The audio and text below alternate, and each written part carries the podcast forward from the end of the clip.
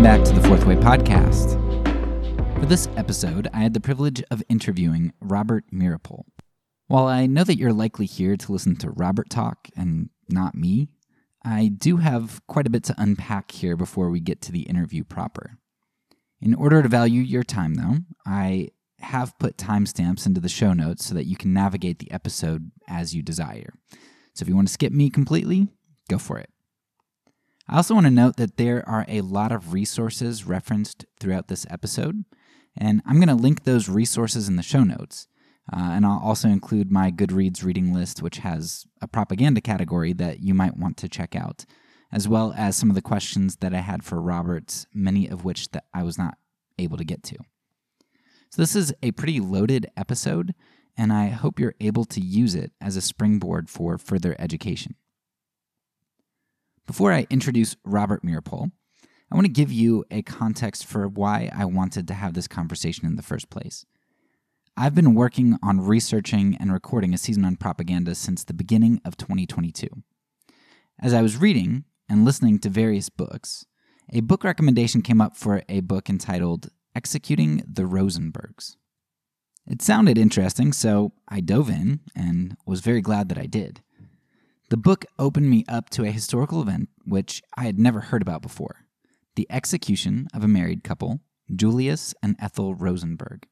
This execution was done by the US government for the crime of conspiring to commit espionage. Now, the case was very clearly a theatrical and strategic event for the US government in a time of fear mongering under McCarthyism. Now, there's so much about this case, which was much less about facts and more about the presentation and misrepresentation of information and the truth. So, after reading this book, I reached out to Robert Meeropol because Robert Meeropol, or Robert Rosenberg, is one of the sons of Julius and Ethel Rosenberg, the two accused spies who were executed by the US government. I was shocked when Robert graciously accepted to have a conversation with me, so I quickly read his book entitled An Execution in the Family and formed a set of questions to present to him in order to help us look at propaganda from someone who's experienced its effects personally. So, this interview can be a standalone discussion, but I am intending to place it within the broader season of propaganda in general. That being said, I feel as though holding on to this episode for another year or more, which is when I envision it fitting into the upcoming season, it seems too far away, particularly in light of the way that propaganda is being exposed in our society today. So, I decided to release this episode as a pre Pete episode, an episode that gets me so excited that I have to release it now, knowing that I'm just going to repeat its release again in the future where it fits into uh, to its season. So, on top of that, because I think the issue of propaganda is so vital, uh, I'm going to actually provide a pre release link for the first two episodes in the season, which I've already recorded. Uh, the first one is an introduction to the importance of understanding propaganda. And then the second one is, is uh, an episode where I dig deep into how propaganda actually functions. And I think by listening to those two episodes and by hearing Robert unpack the impact of propaganda in this episode, hopefully we'll wet your palate for our season coming out in January of 2023. But will also give you the basic tools to start thinking about propaganda in our world today. So, with all those basic introductions under our belt, I want to now highlight some of the elements which I want you to listen for in today's interview, as there are a number of really important themes or pieces which I want to make sure that you don't miss when we get to them. First, and perhaps most importantly, Robert unpacks something which Jacques Ellul and others identify as aspects of propaganda. It's a polarizer. Propaganda is very Manichaean. As a side note, uh, I recognized when I was uh, writing and recording this portion that in the episode I used the word Manichean. So, you know, w- with my ego and pride, I was thinking, do I go back in and, and try to edit that out? I was like, no, I mean, with my conversation with uh, with Robert, you know, we're talking about admitting mistakes and, and that kind of thing. So I left it in there. You're going to hear me say Manichean and look like a fool. But I also did that uh, in in one of my early episodes. Uh, I pronounced, I still can't pronounce his name, Goethe. I pronounced his name Goth. So I like to leave my mistakes in. I'm human. I'm uh, I'm fallible. So enjoy that that uh, mess up. It's a word I've heard but rarely ever use. So propaganda is very Manichaean. Well, what does Manichaean mean? Uh, it just means that there's really a lack of nuance. Manichaean means that you break everything up into clear cut groups, into categories with clear delineations black and white, good and evil. Now, there are a number of problems with doing this, but there are two in particular which stand out.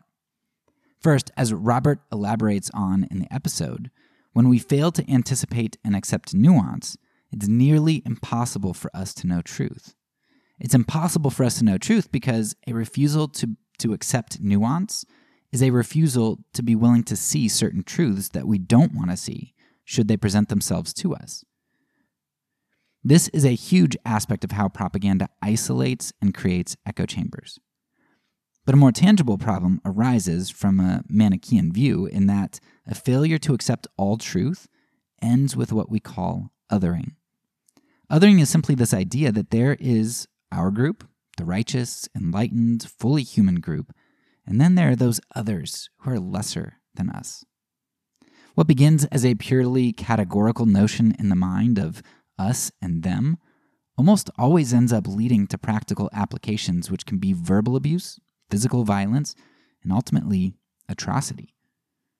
Now, you'll hear this, this strand come up several times in our conversation, but I also want to highlight how I saw the antithesis of this Manichaean othering come up in Robert's book. When Robert discussed his uncle and the lies that his uncle told about his mother, which is largely what ended up getting her killed, Robert didn't dehumanize his uncle. While Robert is clear that forgiveness is off the table for him, and he, he does blame his uncle for what he did, he acknowledged that he understood why his uncle did what he did in order to preserve his immediate family. And he recognizes that it was a terrible position that the government put his uncle in. But while Robert held his uncle culpable for his cowardliness and the violence that resulted from his untruths, Robert refused to dehumanize him. He held him accountable while also holding him human. Now that's extremely powerful to refuse to dehumanize other as some monster, even somebody who's responsible for the death of, of your parents. Now, as a Christian, while I would seek to add the ultimate hope of forgiveness to this, Robert's philosophy here helps us to understand the type of thinking that we need to have if we're ever going to implement enemy love. Another aspect of this interview which stuck out to me was the discussion on the government keeping tabs on the Rosenbergs' two children and the terrorizing of them by trying to break up their adoptive parents' ability to keep them in a stable environment. When I asked Robert why the government sought to, to do this, he said that the government's goal is to destroy culture, not just the immediate resistance. When Ellul talks about propaganda, one of the primary ways in which propaganda is instilled is through education. Now, when I use the word education here, I don't just mean schooling, though certainly schooling is a form of education, which should give us pause in regard to how our children are schooled. But really, education is much more than simple schooling. Education occurs to some degree in any community, and maybe community would be a good alternative word for education because communities educate. And it's in communities that explicit ideas are taught, but there are also a lot of implicit norms and expectations which are picked up that aren't even always said out loud. Robert identified that by trying to remove him from a community who was supportive of his parents, the government was trying to prevent Robert from turning into exactly what he ended up turning into a troublemaker for the government as someone who speaks out against them. Governments have a long history of, of trying to do this exact thing, of trying to break up community and, and culture, and a history which unfortunately continues into the present. Finally, I want to close out this hefty introduction by explaining the timing of this episode's original release, the week leading up to June 19th, 2022. That day will mark the 69th anniversary of the Rosenberg's execution, which is in itself an important event to remember. However, June 19th has become more prominent as a date over the past few years due to the way that racial activism has highlighted what is known as Juneteenth, the day when the last black slaves in the U.S. were told of their freedom in the last remaining slave state, Texas. Though slavery still persisted into the mid 1900s, but that's a story for another time. But what does Juneteenth have to do with the Rosenbergs other than it just so happens to be the date of their execution? Well, we have talked a lot about the idea of justice throughout this podcast, and how the troublemakers and weird dissenters are often the ones who fight for true justice, not just status quo justice, which protects the rights of the majority or the powerful. During the abolition period, a lot of those abolitionists were anarchists and Quakers, very odd birds at the time, and I guess still pretty odd birds. During Reconstruction and the Civil Rights era, it was often the communists or those labeled as communists who were using their status to fight for the rights of others. Communists were a large chunk of the pro civil rights crowd, and likely a significant reason that the civil rights movement ended up uh, taking off, along with the pro religious infusion into government. And they just so happened to take off right alongside of McCarthyism, go figure. Many of the major players in the civil rights movement were actual communists or labeled as such, two of the prominent figures there being MLK and W.B. Du Bois. Robert Williams is another one that's lesser known, but a man who was targeted by the FBI who ended up finding refuge where? Communist Cuba. And he started Radio Free Dixie. Um, I mean, just insane, right? That he has to go to communist Cuba to find freedom, whereas in uh, capitalist democracy of the United States. He, he can't. He's oppressed and hunted by his government. History is replete with examples of the communists, uh, in some ways, being more on the right side of history. Abel and Anne Meeropol, Robert's adoptive parents, were two other communist sympathizers who were dissenters against the discrimination of blacks in the United States. Abel Meeropol is famous for the penning of a song entitled Strange Fruit, made famous by Billie Holiday. I thought that commemorating the life of the Rosenbergs around Juneteenth of this year would be the perfect time to do it. Not simply because it marks the anniversary of their deaths, but because it also coincides with the vision of the world that they were trying to build. Of course, listeners may be thinking that communism is terrible and no amount of social justice work communists did justifies their position. But if you're one of those listeners who thinks this way, then perhaps you've unwittingly uncovered in yourself the very thing that this episode is trying to warn you about. Your Manichaean tendency belies that you've been propagandized. This episode and this season, then, is made just for you. You know, the, the story of your parents obviously is um, is extremely tragic. And I, I think um, what was what was particularly tragic for me is that you know as as you lay out all of the evidence and everything you know they're they're blamed for um, uh, delivering an atomic secret uh, for uh, you know espionage um, for the Korean War, you know, by by some estimates, uh, you know, for that starting or at least spiraling out of control, so many different things but you know as as evidence comes to light um, people people don't realize that that really they were convicted of conspiracy not mm-hmm. not es, not espionage uh, actually and they didn't really deliver the the uh, atomic secret and your your mother really had little to nothing to do with everything mm-hmm. so a, as you as you dig into the story you just see that there's there's so much of an agenda and a, um, facade around their story. I'd love for you to maybe talk specifically about uh, some of the propagandistic aspects of um, you know of your of your parents' case and the way that you kind of see that uncovered there. Well, you know, uh, the in we had a situation in the run up to World War II where we ended up with a relatively large left wing movement in the United States in the wake of the 1930s and the Great Depression, and a Communist Party that you know, had tens of thousands of members, uh, perhaps as many as 100,000 at its absolute height. Um, and then you had World War II, in which we were allied with the Soviet Union against the Nazis. Um, and we, uh, in the end of World War II, as the superpowers were kind of dividing up the world amongst them, all of a sudden there the Soviet Union, which had been our ally, had to become our enemy in order for us to move towards what was called the American century uh, the 20th century to we were going to be the premier force in the world and we were going to extend our reach across the globe. And the soviet union was our principal enemy. Um, and so how to deal with an american public which had a significant left and was supportive of world war ii and our ally um, and how to deal with that uh, when everything changed.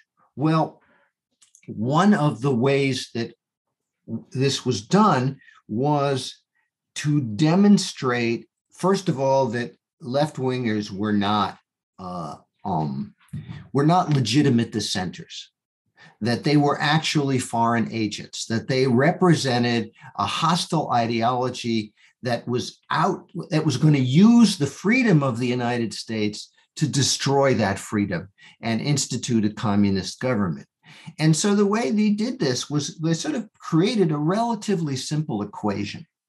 And the equation was that uh, there's an international communist conspiracy that's out to destroy our way of life. And it's kind of presented as a giant uh, world spanning octopus uh, with its beak in Moscow and tentacles reaching out throughout the entire world to local communist parties who were not really local people, they were communist agents. And they had to demonstrate how dangerous this was was to show that one of these tentacles had reached in to the Lower East Side of Manhattan and snatched up two very ordinary people who then became communist fanatics who managed to steal the secret of the atomic bomb, the thing that could destroy us all. Um, and what could be more dangerous than that? So if you've got people like that who are so dangerous and so effective at stealing our most precious secrets, well, then we can't allow the Constitution and the Bill of Rights to stand in the way of our survival. Everything has to take a backseat to national security. And if you demonstrate that you've got these ordinary looking acting people who were doing these nefarious things that are going to destroy us.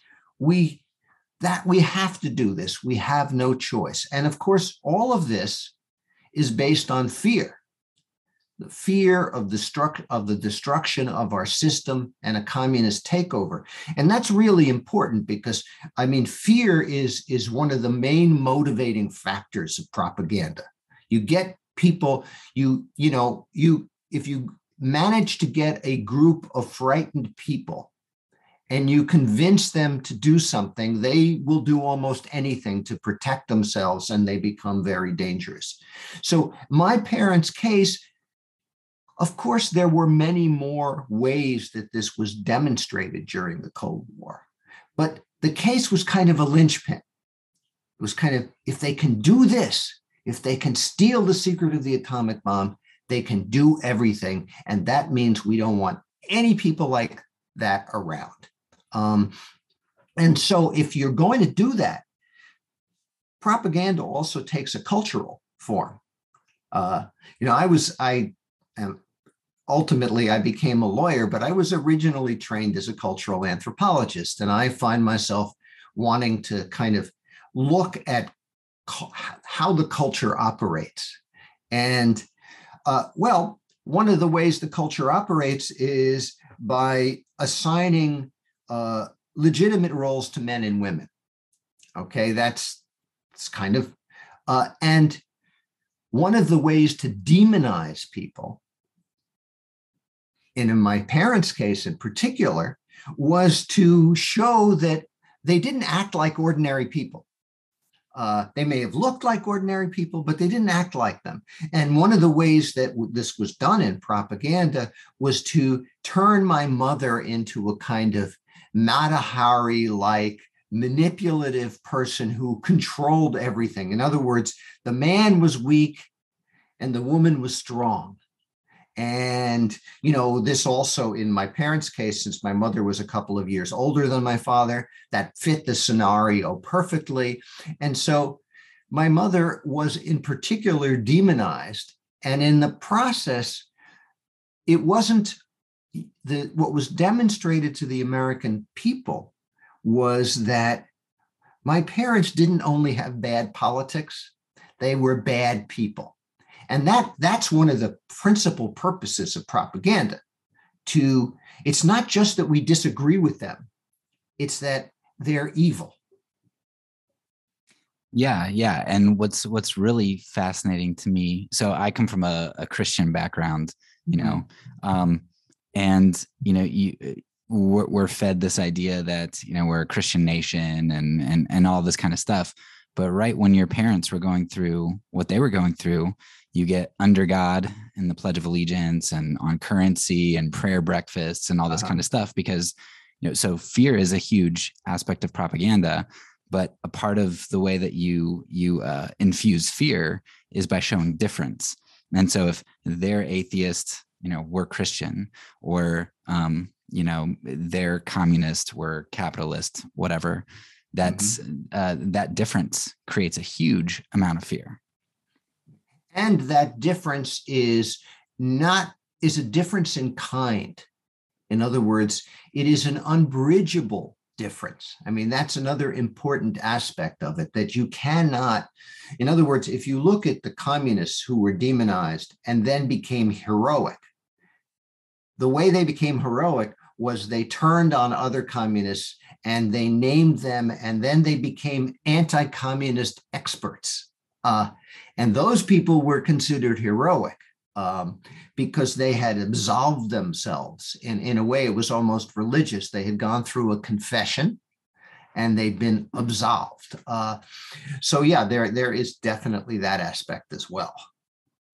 Yeah, and it, it reminds me of uh, you know as you were talking, it reminds me. Of, I don't know if you're familiar with the book Terror Factory, um, mm-hmm but it's yeah it's a book about basically how that sort of thing has happened post 2000 where uh, you know the FBI and and our government has created terrorists essentially by by certain definitions and by the way that they act and and pursue people.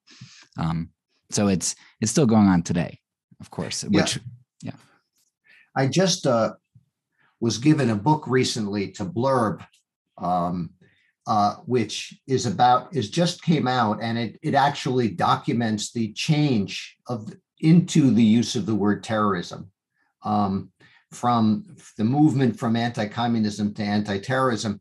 And and the, this nixon's war at home the fbi leftist guerrillas and the origins of counterterrorism uh, really worthwhile reading. I don't consider myself one of you know uh, an academic. I don't i don't uh, i don't read you know the various treatises of people who are writing on these subjects but uh, books crossed my desk quite regularly, and I, I realized that perhaps I'm a little more oriented in that direction that sometimes I'm willing to admit. Uh, yes, this, um, if you actually look at that equation that I talked about, the international communist conspiracy is out to destroy our way of life, and therefore national security has to be paramount and everything else takes a back seat. If you extract the word communist from it, and you insert the word terrorist in it. You now have the international terrorist conspiracy, which is out to, I mean, it's the exact same line. It's just you have substituted a word and you've created a new enemy Um, and that, and then you apply that term to everything you don't like. So, an animal rights activist who goes in and uh, damages a lab where they're experimenting on animals uh, is is now is a terrorist. Uh, someone who uh, um, destroys property, uh, tries to prevent the expansion of the uh, pipeline in uh, in you know in South Dakota. Uh, they they you know they do something that disrupts it and they become a terrorist. Uh, you know that you don't even you know any if you if you damage corporate property if you damage property of people who you know have powerful politically in, political interest, interests you become a terrorist. Even though as far as i'm concerned uh, terrorism really requires damage to people. Uh, but so that kind of ideological underpinning uh, is essential. Uh, and it and then you know you have the the sort of flip side of that. Well then how do you deal with the people who you disagree with. How do you deal with the critics of your policies? Uh, you you can label them terrorists but but you it that's kind of a very general term. You have to undermine them in other ways.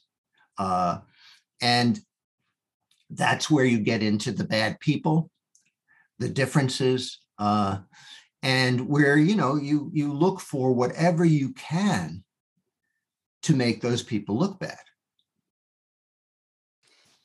Yeah. So one of one of the things uh, reading your book um, mm-hmm. that highlighted for me the the evidence of propaganda is that you know if if your parents' case was about justice, then your parents would have been on trial and you know presumably there would have been a relatively fair trial and um, mm-hmm. lacking politics and that kind of stuff.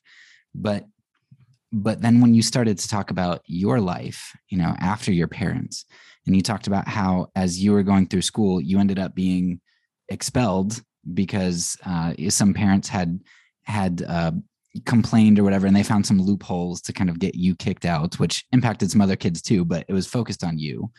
Um, and and you talked about a number of of those things like uh, the government trying to keep you from um, being with with the people who ended up being your adoptive parents the Meeropol's mm. um, like to me that that's like well that's not about justice anymore. That's like clearly there's a narrative here that's being shaped. If if people are going society and the government are are going after 6-year-old kids. So would you be able to explain why why do people care about 6-year-old kids like how is that a part of of the story and why is this twisted narrative important to furthering uh, you know a, a particular agenda well i think that you know uh, I think the question is how do you how does the government deal with resistance? How does the government destroy resistance? Well, one, you know, what is what does resistance spring from? Well, it springs from response to oppression and working to organize that response through building community resistance. Uh, and that broadens to social resistance. And if the problem that the forces of oppression often have is that resistance is inspirational. I mean, one of the things that always has has blown me away, uh, particularly when I was doing Central Central America work back in the 1980s and 1990s. One of the things that always amazed me was that, you know, there were all these activists in Honduras and Guatemala and El Salvador, and they kept being assassinated. And then someone would step forward and take their place. And I'd say, well, you know, what's going you know th- these people are being killed they're being tortured. Well how come people are willing to put themselves in that position? Well that's because they're inspired by the resistance of others and that resistance is mediated or transmitted through the community. So what you have to do and children are critical to the development of community so if you separate the children from their community you short circuit you short circuit the multi-general resistance that could develop. Uh, so if you look at the government's activity in terms of dealing with me and my brother, uh, well, what did I do? I was raised by people who were supportive of my parents. I was raised with a positive connection to my parents. This led me through a series of relatively difficult uh, times. And it took me until I was 43 years old to figure out what I wanted to do when I grew up um, to found the Rosenberg Fund for Children, which was a testament to my parents' resistance and a vehicle for encouraging the resistance of others intergenerationally. And that's what the government didn't want to have happen when the government seized me and my brother from Abel and Ann Meeropol and placed us in an orphanage, they wanted to make sure that not only did they kill my parents, but they would kill their legacy as well, because their legacy of resistance was powerful and they wanted to destroy that power. Um, and, you know, uh, in in many ways, I'm, you know, once my parents were executed and my name was changed and I we we we sort of uh, lived in the closet without the connection between Rosenberg and Meeropol being made for approximately 20 years or so. Uh, that I was an ordinary person. But as Robert Meeropol, the son of Julius and Ethel Rosenberg, I have a certain amount with of certain with certain constituencies of moral authority, and that gives me more power than I would have otherwise. And the government doesn't want people like me to have that power, so they're going to do what they can, and you know uh, that's that's part of it. And I mean, how you know, one of the things that if you look at it internationally, you look at the the the uh, military dictatorship in Argentina in that era, and you saw them, you know, in their fight against the urban guerrillas, they killed the guerrillas, they grabbed their children, they kidnapped their children, and they placed their children with military people who were childless, who then raised their kids. Okay, that's destroying the legacy. If you that the same thing, there's been investigations going on in Mexico now where the same thing happened. All these people were disappeared, and their children ended up being raised by the people who were part of the process of their disappearance. And you know, it I think it goes on today. One of the things that we're reading is about the children that are being kidnapped from eastern Ukraine and shipped back into Russia. Uh, you do, when you see a pattern like that, you understand that what they're trying to do is destroy not only the resistance itself, but the culture that underlies the resistance. And, and that's that's why it's so important. I think one of the things that I felt, for instance, in the United States in dealing with progressive movements, is that if you look at uh, Christian fundamentalists. Okay, if you look at them, you it is possible to live a Christian fundamentalist life as a child. You're going to church, you're going to uh, Chris, fundamentalist summer camps, you're going to fundamentalist retreats, you're going to fundamental, you know, there's a whole uh, cultural uh, baggage that goes along with it. Uh, uh, and but if you and if you look at the left in the United States, what you find is that the Communist Party, in particular, set up a whole series of cultural institutions.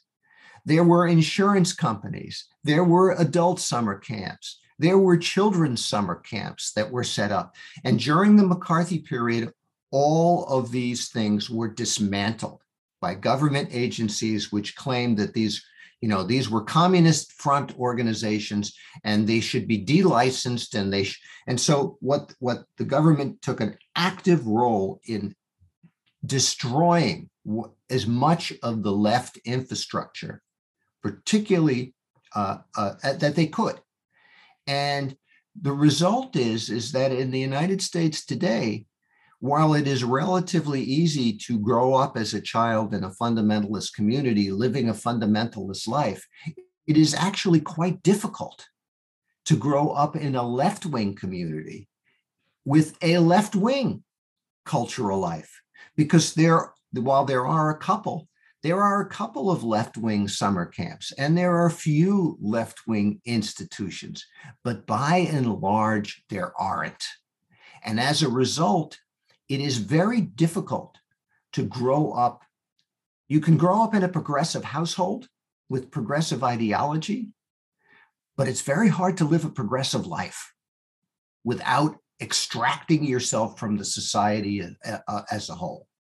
And so that, I think, and the and that's really and you know if you look at those institutions, they're the transmitters of the propaganda of the ideology. Uh, you know that that's that's the way uh, the new generation gets to accept their parents' beliefs, uh, and if you destroy the ability to do that, you really make it very difficult to transmit those beliefs across generations. And and one of the things I've noticed that in in in my own experience having grown up as a new leftist and being connected with students for a democratic society and anti-war and civil rights in the 1960s and into the early 1970s that i knew a lot of people involved in that kind of activity. And a lot of those people you know became less active as time went on and and some of them continued in various forms of activism. But what you found, what what I found is that for the most part, their children did not follow them. Their children stayed left of center, but they became more liberal than radical. Uh, and part of that has to do with the fact that you're constantly swimming against a cultural current when you're in resistance to it. And that takes a lot of energy. And it's just easier to go with the flow. Yeah, I, th- I think that that idea of destroying community destroys the ability to propagate beliefs. Um, I mean, we saw that in the United States with uh, we used to have indigenous schools where we would we would take Native Americans and we'd yes. pull them from their community and we'd yep. we'd re-educate them. You know, mm-hmm. um, so that that's a very good point. So um, you know, destroying community um, is a way to undermine propagation of beliefs. Mm-hmm. Absolutely.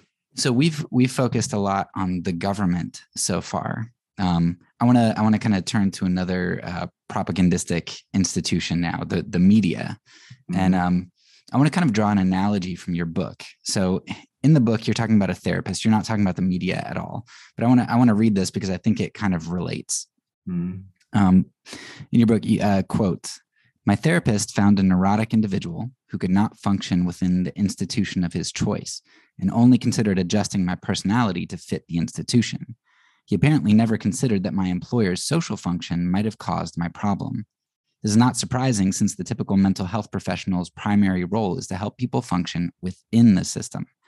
In Schmidt's words, a therapist is not about to turn the troubled into troublemakers, no matter how healthful that may be. Lydia, who shared my radical critique of society, saw instantly that I needed to be a troublemaker. End quote. So when you explained your your initial therapist and how they functioned in regard to to what it was that you truly needed, it immediately made me think of of propaganda in the media. um, because you cite throughout your book a number of ways in which the media misportrayed you and your brother. Um, you know, you talk about hearts and flowers stories mm-hmm. um, used to undermine you, or or how the media chose what to report on and what not to report on.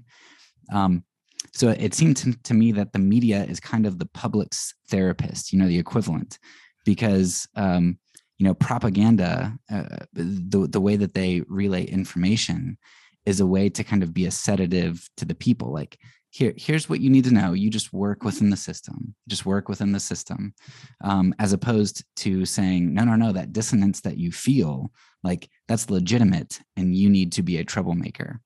So I would love for you to talk about a little bit about um, your experience with media propaganda and and maybe how that is used as a sedative for people.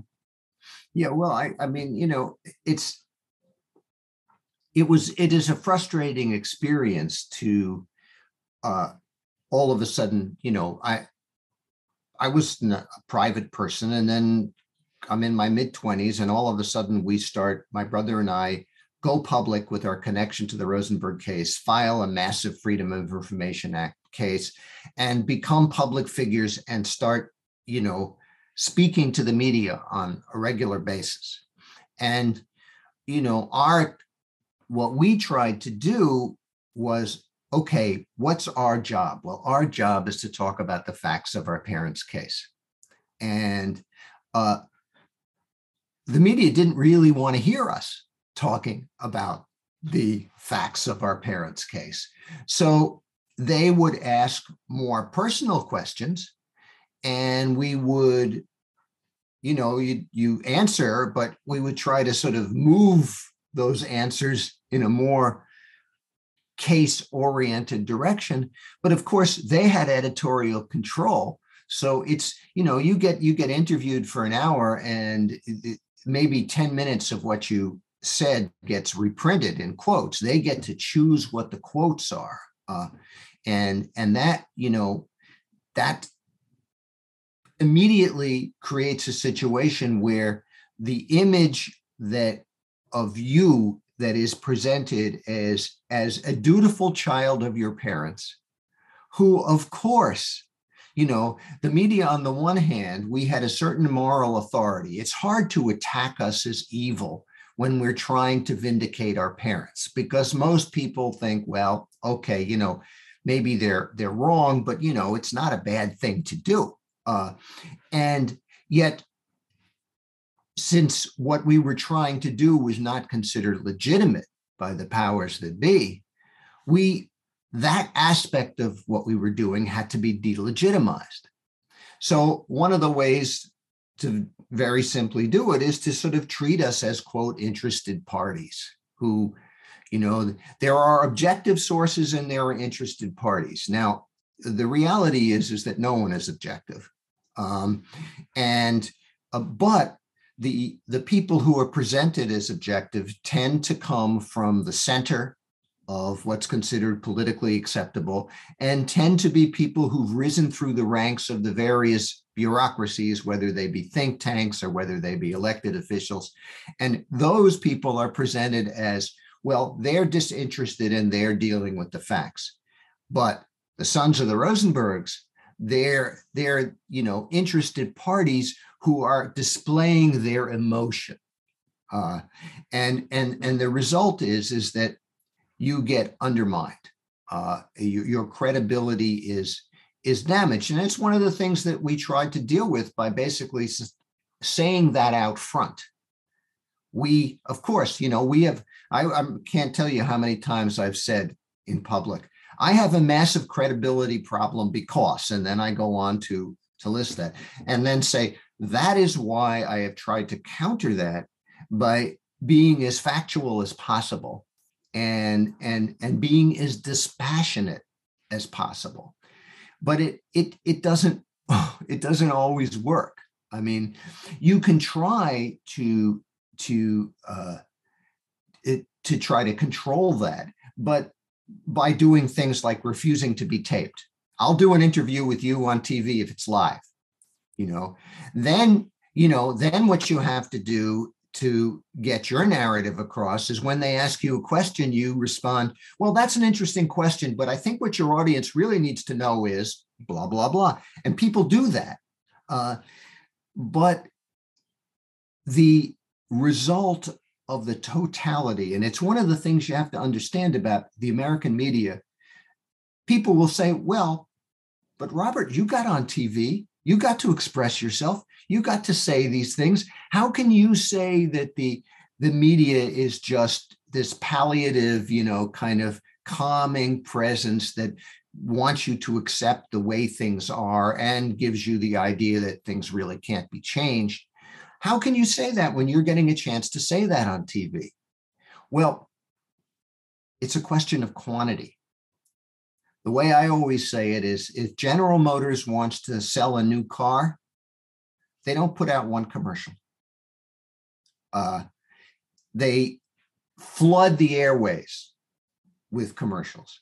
And that's the way it's done. So that if you look at, forget Fox News and the people to the right for a minute, but if you look at ABC, NBC, CBS, and, and, and CNN, I'm, I'm going and I'm not looking at print media so much. I'm looking at, you know, audio visual media because they're bigger. They have a bigger reach these days. Um, or if you look at stuff on the internet, what you find is they're all, they have slightly different foci, but they're all oriented towards the status quo an acceptance of the basic status quo. When you get the the one of the things that mainstream media has had a real difficult time dealing with is something like Fox News uh, and uh, OAN or the things further to the right, where they are actually not accepting of what's considered the mainstream. They go outside of it, and and and they don't know how to handle that because they. Uh, because the format looks like standard kind of news and the way the media has been portraying it, and the critique that the right wingers make against mainstream media propaganda and and and uh, is there's a degree of legitimacy to it. So you know that's one of the reasons that the kind of Trumpist populism resonates because people realize that they have been manipulated. They feel it. They they and so their reaction to the manipulation somebody comes along and gives them a very simple answer. Uh, and all you need to do is follow the strong man and he will solve all the problems. Uh, and they buy it because on some level they realize that the wool has been pulled over their eyes. Uh, they just don't quite get it entirely um, so I don't know if that really addresses where you were uh, coming from here, but uh, it, it, it intrigues me uh, how many times you can you you know you do get on television once in a while, and by doing it, in some ways you legitimize an illegitimate system. You know, it's always a it's always a problem that that uh, that I think I have. You know, by participating in it, you add a level of legitimacy to it. But if you don't participate in it, because they have a relative monopoly, and what I mean by a relative monopoly, it's a kind of internally contradicted, uh, it's an internal contradiction. It's a, to a degree, it's an oxymoron. What I mean by that is that the the oh, the totality of what is being presented is same enough so that you could see it as a, a, a, a kind of ideological monopoly. Uh, but there are different components to it. So it's a multifaceted monopoly. Um, and if you participate in that, you add to it. But if you don't participate in it, you don't have access to the society at large. You know you you can you know i i can my own experience uh is starting in the mid 1970s i say from say 75 to 80 and from skip the gen the the the 1980s, uh, and then from 1990 until now, I have been a public person talking to people. Now, pre COVID and really pre my retirement, if you go back into the 1970s, I spoke to audiences, sometimes a thousand people, sometimes more, sometimes 10. Some, you know, I did dozens and dozens of speeches. And if you were to add up all the people who I talked to, it's quite possible that in my entire entire career, I actually gave speeches that were heard by 100,000 people. Of course, it took me decades to do it. Um, and this country has 330 million people. 100,000 people seems like a lot, but it's a drop in the bucket. So my ability to go out and communicate my ideas is severely limited uh, by this kind of ideological monopoly. Um, and and yet that ideological monopoly can say to me, well, you've got on TV, you've been on TV plenty. What are you complaining about? Yeah, uh, Noam Chomsky talks about he he says something very similar where he says, "Hey, look, you know, I get invited to go on to places, and he said they give me such a limited amount of time. I I can't really give all of mm-hmm. the information that that's that's valid, and so I have a choice to make. I either go on and give a case that's not sufficient, but hopefully is is enough to get people to to do the legwork of researching further, or uh, but then I validate the system, or I don't go on at all and let the mainstream media just kind of say whatever they want without anybody to kind of uh, contradict them. And uh, I, yeah, I understand. I understand that um, that turmoil. And I guess my question is, it's really interesting because you know I I strongly oppose you know the the right and and Trumpism and and all that kind of stuff. But when it comes to something like propaganda and the media and fake news and that kind of stuff, I I do sympathize there. And reading your book, and I know you're you're on the opposite end of the spectrum spectrum from Trump. You kind of, it seems like, are saying the same thing. Like, yeah, the media is propaganda. You're, you're both kind of saying the same thing. How do you how do you sift through information? How do you determine what's truth, and how do you navigate media then? Well, I mean, I think that's that's the, the big question. Uh, if you trust the sources of information that you are getting, uh, well, you tend to trust the sources that confirm the ideas you had to begin with. So, one of the things that you have to do is to constantly remind yourself that you might be wrong. And and and evidently people have a very difficult time dealing with that. You know, I don't know if it's because I was raised to in ideological opposition to the vast majority of the society I was raised in.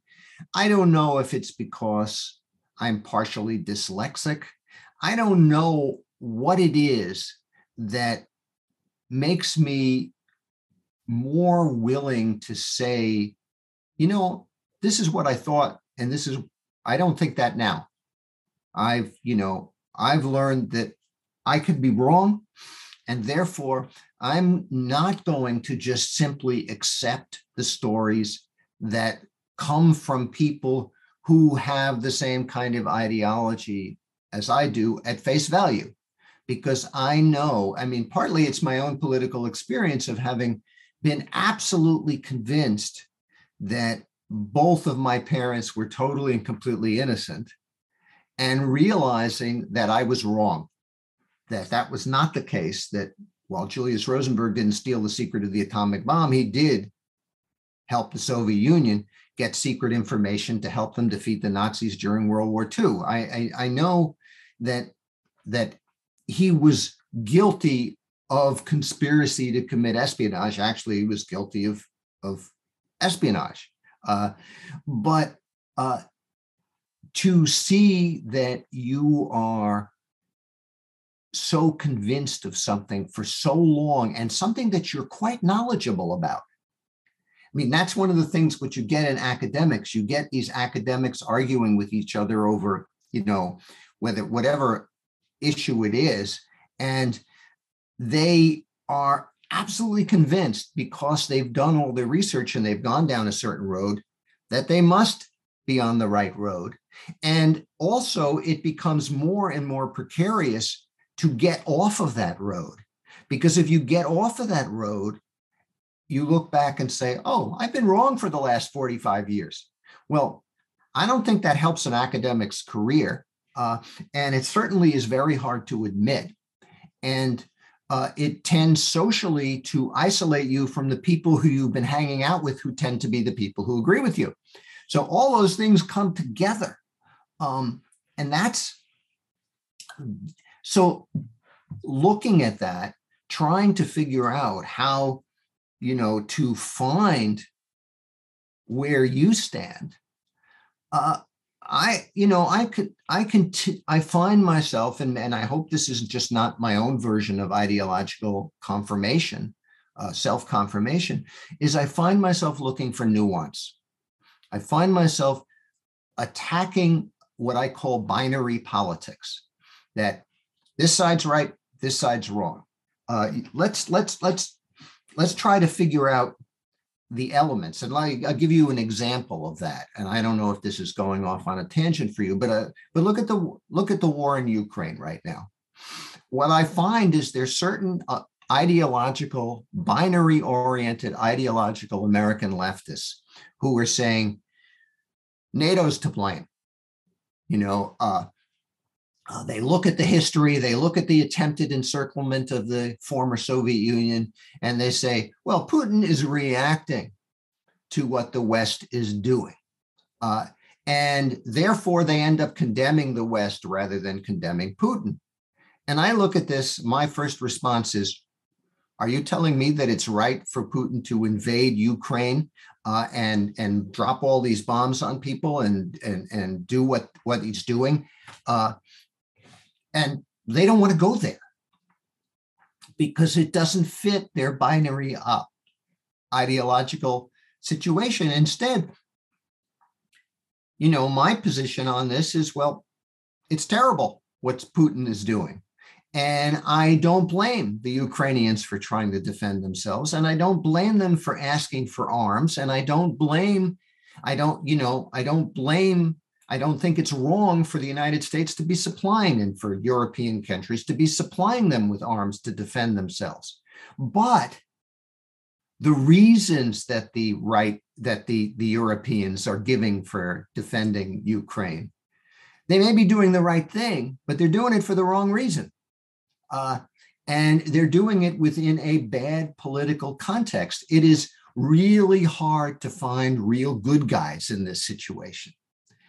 And that, you know, I used to have a little mantra that I would occasionally I try to recite to myself, which is see shades of gray but act anyway. Uh, that, but it's difficult.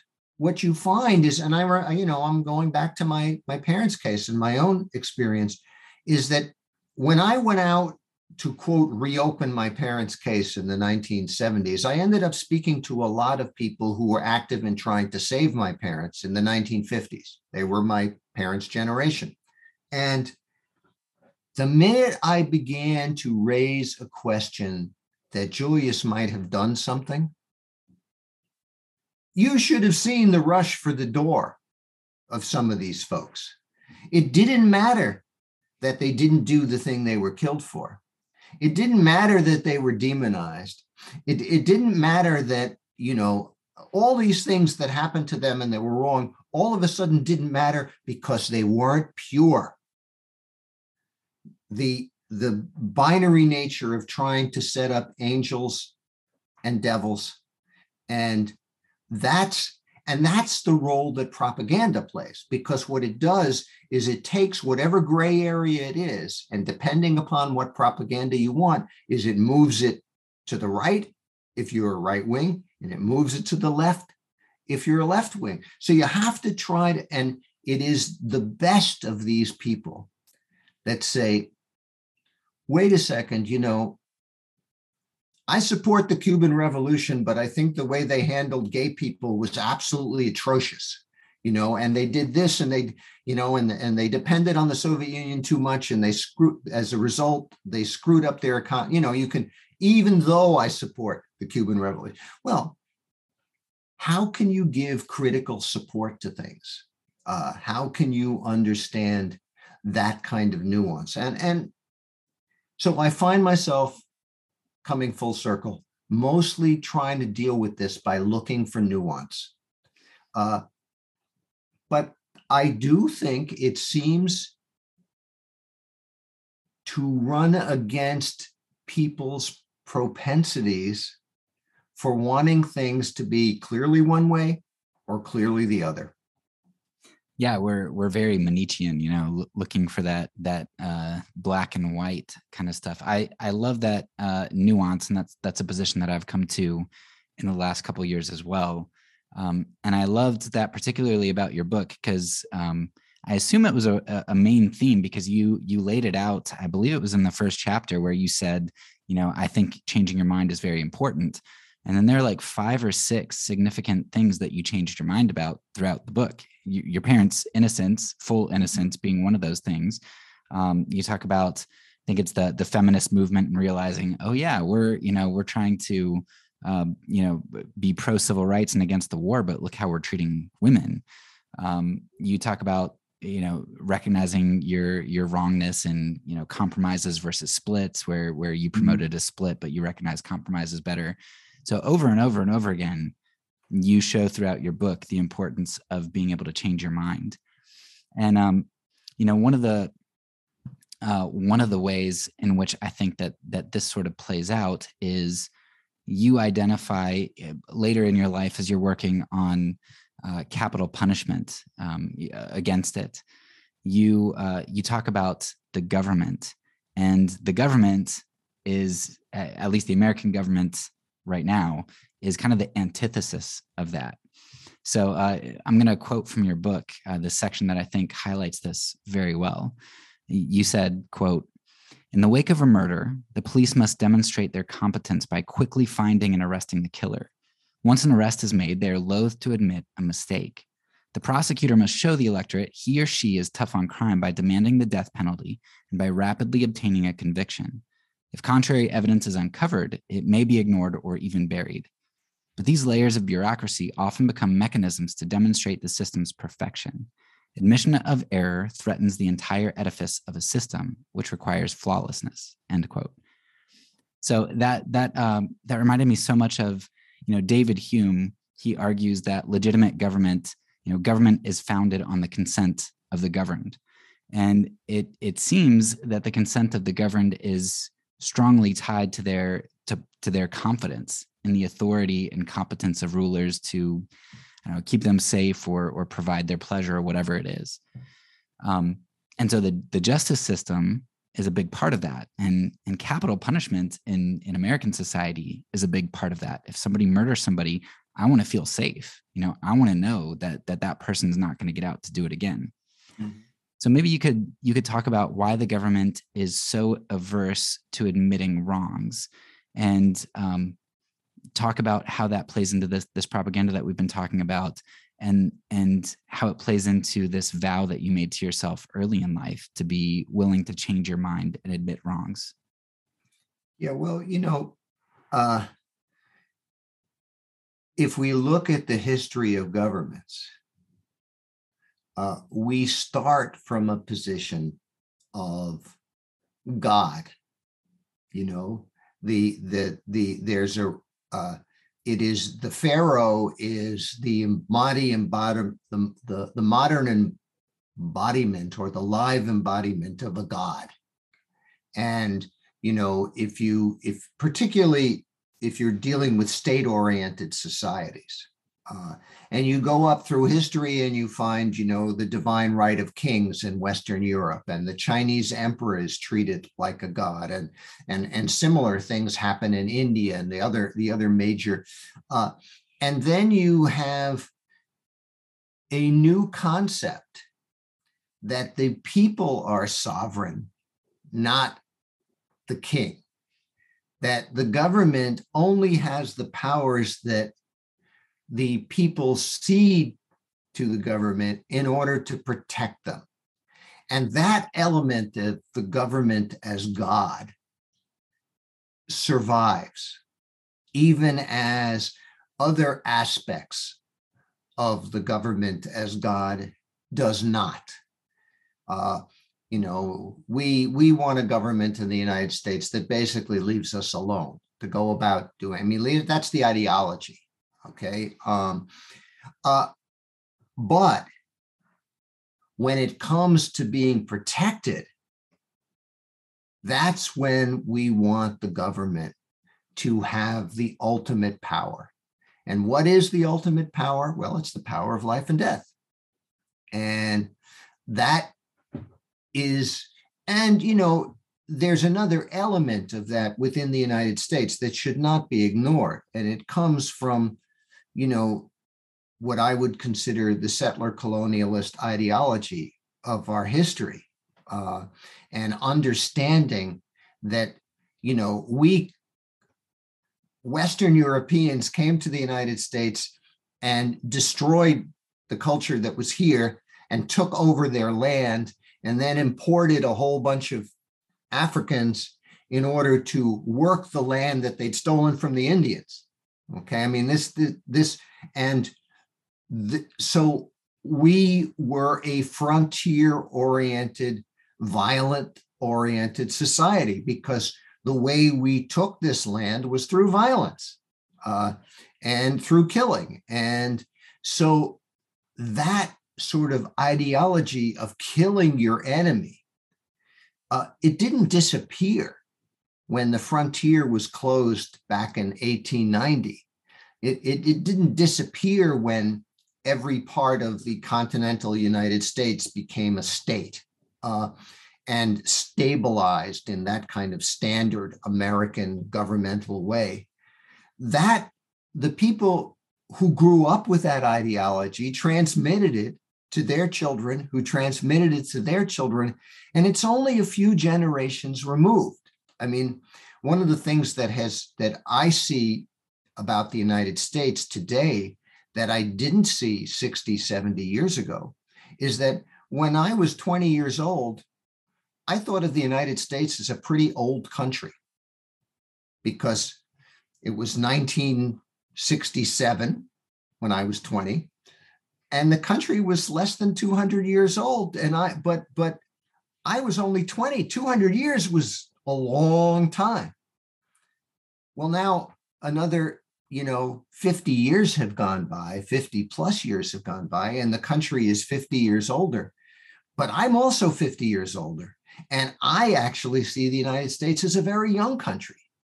You know, I know that Abel Meeropol, the person who uh, adopted me, uh, was grew up in the early 20th century when there were still thousands of Civil War uh, survivors. People, there were still maybe a million black people in the country who who'd been slaves. Uh, they were old people then, but they were still alive. And I can remember my uh, father used to talk about whenever he talked about something that happened a long time ago, he would say, "Oh, that's from before the Civil War."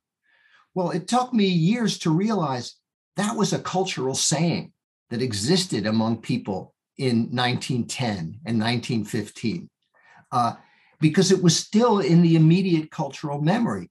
And so that uh, that powerful transmission through time has has not changed, and that cultural phenomenon of killing your enemies is alive and well, particularly in rural America, in small town America.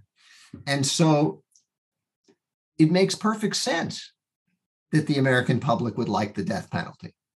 Uh, and it would make perfect sense that in those states where you have the most immigration, the most people who've come here more recently, the most people who have no real immediate connection to settler colonialist ideology, those are the states that have abolished the death penalty. Uh, and the states that were the slave owning states and the states that where they you know massacred all the indians and in indian wars in the late 19th century those are the states that have capital punishment. It's not this you know so it's a there's this cultural element that goes along with uh, that uh, in the united states that adds a layer of problems. Uh, and I, think that that understanding uh, of how of and it it of course also plays into the other that you were talking about to begin with because the Africans who were brought over here and the Native Americans who were slaughtered and still exist there's still millions of them in this country uh, they are the other. They're and and you know and they're the quintessential other in some ways because they're they're culturally other in a manner that is totally foreign to the nature of this country today, uh, given the societies they grew they lived in, and the Africans who were brought over here to serve uh, the Europeans, well, they're not even quite human. Uh, so that all has worked together. Um, and uh, and and you know I, I end my book which i wrote 20 years ago on a kind of optimistic note about ending the death penalty um, and and but and the death penalty is a smaller presence in the united states today than it was when i wrote the book. But we're far from ending it.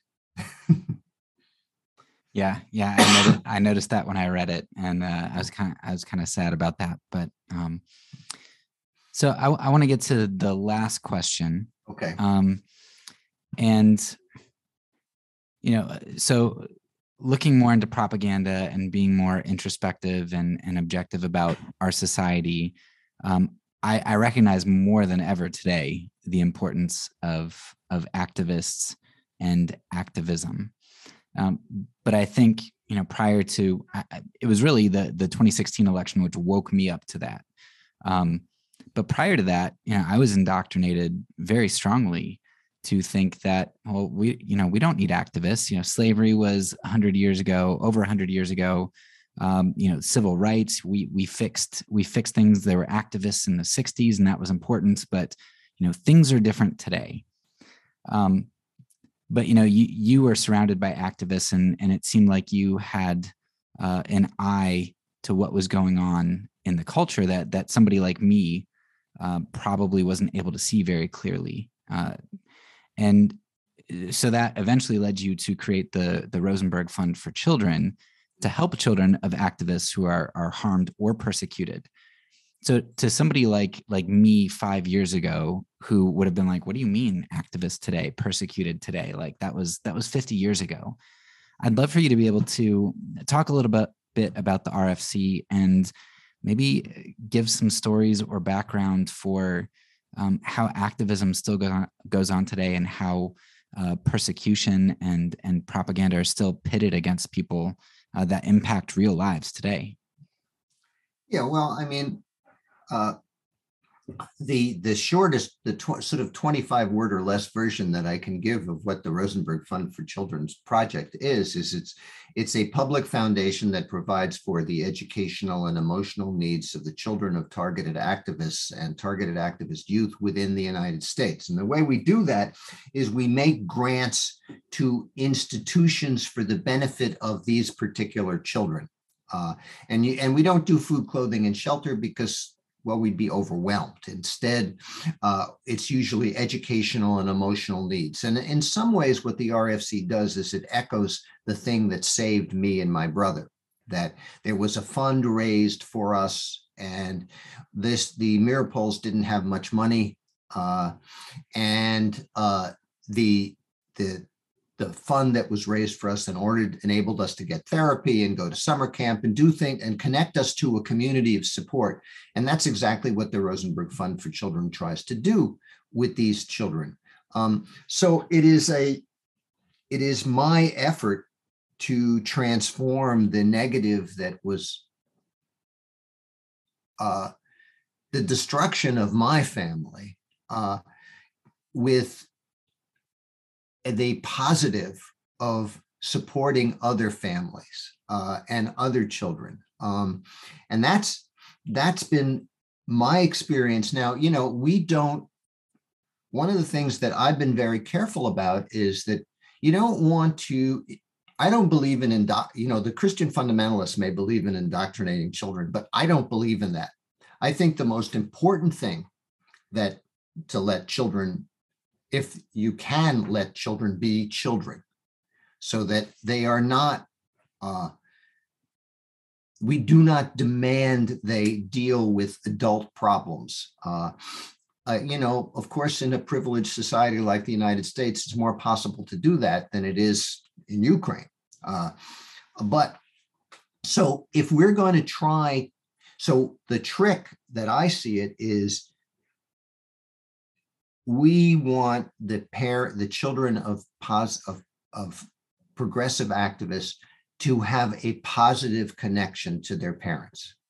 Uh, we do this by providing grants that enable the children to do the kinds of things they want in a cultural setting. For instance, any kid that has musical talent, well, we'll give them musical lessons. If they have athletic talent, we'll give them athletic lessons. It's it anything that can create a safe harbor in what otherwise is a storm for a child is a positive thing, and it helps create a positive connection between them and their parents. Uh, but that doesn't necessarily mean that they're going to follow in their parents' footsteps. We have children who reject you know, who basically say, well, my parents went off and did this and they neglected me. Uh, and, and therefore they react more frequently. They don't react by becoming right wingers so much as they react by becoming non political. Uh, but it is my feeling that if you create a positive connection between a parent and a child, it is more likely not that the child is necessarily going to follow in the parent's footsteps, but that the child is going to engage in activities that are, in their own way, somewhat of an echo of what their parents did. Uh, it increases the chances that that will happen. And if through this we, so that's that's you know, and that's why one of the our programs is is is is our Attica Fund. We fund children visiting their imprisoned parents uh, because we want to forge that connection between children and parents. Um, so that is really the ideology behind what we're trying to do in the RFC. The other thing that we try to do is, and this is the reflection of the nuance that I've talked about, is that we have four guiding principles. All people have equal worth. People are more important than profits. Society must function within ecologically sustainable limits, and world peace is a necessity. If you look at that, it's an anti discrimination clause, it's an anti capitalist clause, it's a green clause, and it's a peace clause. Okay. And what we say is if you're involved in working for any of those causes or causes of that nature, uh, then you and you get targeted, then you become eligible, your children become eligible for RFC support. And if you look at that politically, it's very, very broad. It's pretty, it, it doesn't include the right wing, but it includes from the center to the left. And that means that if you were, I would bet that in we're a public foundation, so we raise money from thousands of individual contributions. I would bet that there's not one of our supporters who agrees with every single bit of activism that all our parents have done. And in some ways, that's the thing I'm most proud of that we support such a range of people that no one would support all of them. And, and, uh, they wouldn't necessarily even support each other. But we put all these people together and we send them all our newsletter, which lists all our grants anonymously, but talks about the kind of activities. And one of the things we're also trying to do is to say to these people is your agreements are more important than your disagreements. Um, and the challenge that we face today in the world is the greatest challenge we've ever faced. And uh, because the dominant political system on the globe today is probably incompatible with human survival. How are we going to deal with that? Well, we're never going to succeed in dealing with that if we don't form the largest, most multifaceted global coalition that the world has ever seen. Uh, and if that's the task in front of us, we get there by emphasizing our points of agreement and how our work complements each other rather than emphasizing our points of disagreement and how what I'm doing is more important than what you're doing. Uh, that, you know, that's the bottom line for me. And the RFC is a small little organization, but I figure, well, anything that I can do to push things in the right direction, no matter how small it is, is good. And uh, so that's that's kind of where the Rosenberg Fund for Children comes from. And I, I do want to say, if people want to find out more about it, simple website www.rfc.org. We got in on the web domain issue very early and so have a very easy website to find. Um, and if you go to it, you'll find out more about us. All right, yeah, and I'll make sure that I I link that in the uh, in the notes and anything else that you um, your book as well and anything else that uh, you want to send me that you think is important. Okay, there is. Uh, I don't know. Uh, I just want to say one more thing before going because I notice my voice is is going two books I want to mention. I mentioned this settler colonialism. I think this book, Not a Nation of Immigrants, by Roxanne Dunbar Ortiz, is really important in understanding that ideology and where we come from. And then a book, particularly for you, uh, and that which you might find fun. Okay. Um, this book isn't out yet. I was asked to do a blurb for it uh, coming out. It's coming out on May 3rd, I think. Um, it's called Yippie Girl. Uh, exploits and protest in defeating the FBI.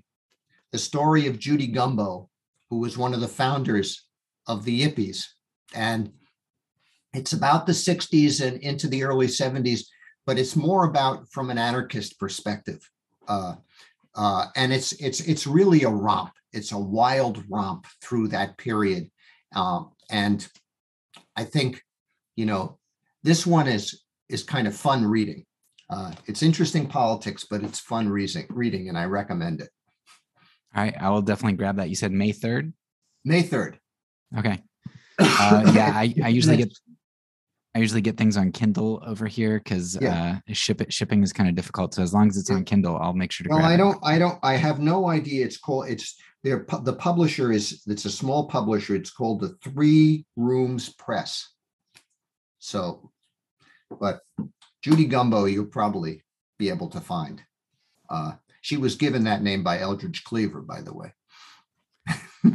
well, I, yeah, I will. I will make sure to link those as well. Um, I appreciate you you giving me an hour of your time, and mm-hmm. um, I, I, was very honored that you you accepted, and um, I enjoyed the conversation. So thank you.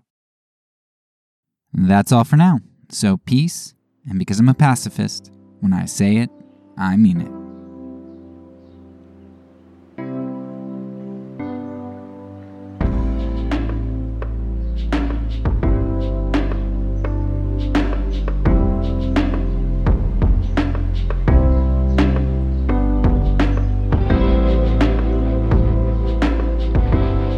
Podcast is a part of the Kingdom Outpost Network. Please check out the links below to find other great podcasts and content related to nonviolence and kingdom living.